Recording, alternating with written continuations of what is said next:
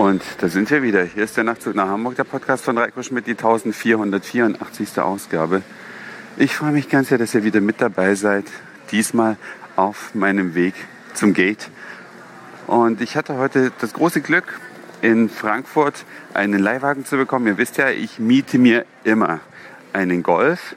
Und gelegentlich klappt es, dass die Autoverleihfirma dann sagt, ja, weil sie so oft bei uns ausleihen, dann geben wir Ihnen doch mal ein schöneres Auto und das war heute ein A6.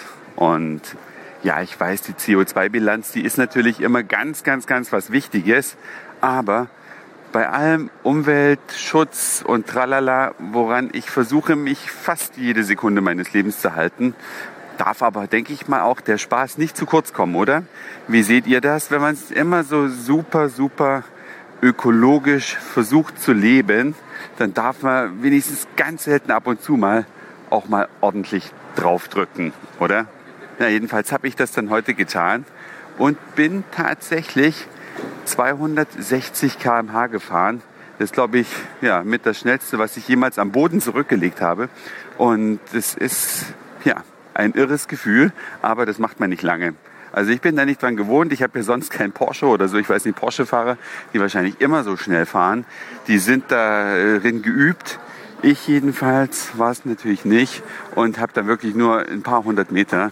Und dann habe ich gedacht, nee, nee, nee, nee, Reiko, ist wieder unter 200, ist wieder ökologisch und alles korrekt und auch viel, viel weniger stressig und damit sicherer für alle anderen. Und dann habe ich natürlich auch ein bisschen Zeitung gelesen an so einem Tag, wo man mindestens ja, eine Stunde hin, eine Stunde rück, also zwei Stunden im Flieger hängt. Da liest man natürlich auch mal Zeitung. Und dann gibt es da so interessante Beiträge, Dinge, die interessant sind zu wissen, die aber nicht wirklich wichtig sind. Unter anderem, was die Chinesen mit ihrem Schweinefleisch machen. Ja, das habe ich heute gelesen. Und zwar, die Chinesen, denen geht's immer besser. Ja, nicht nur der Stadtbevölkerung.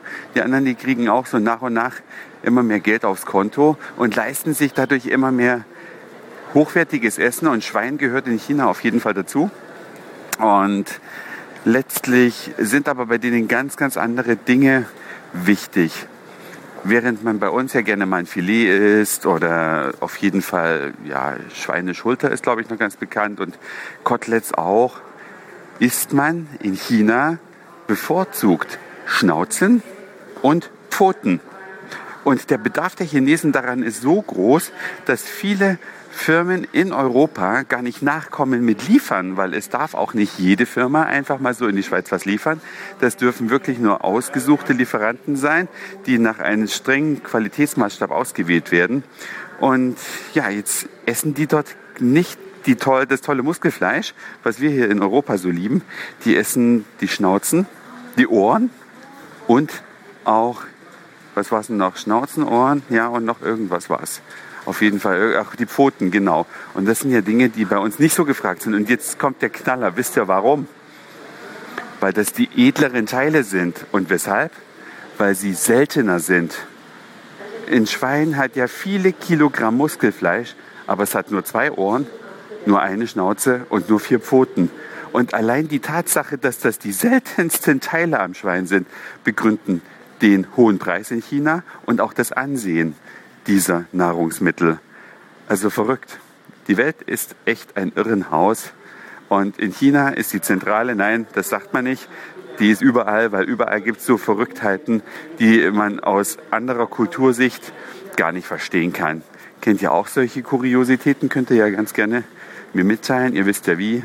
Auf www.nachtzugnachhamburg.de findet ihr natürlich alle Kontakte wenn ihr die nicht eh schon kennt. Das war's für heute. Dankeschön fürs Zuhören, für den Speicherplatz auf euren Geräten. Ich sag Moin, Mahlzeit oder guten Abend, je nachdem, wann ihr mich hier gerade gehört habt. Und vielleicht hören wir uns schon morgen wieder. Euer Reiko.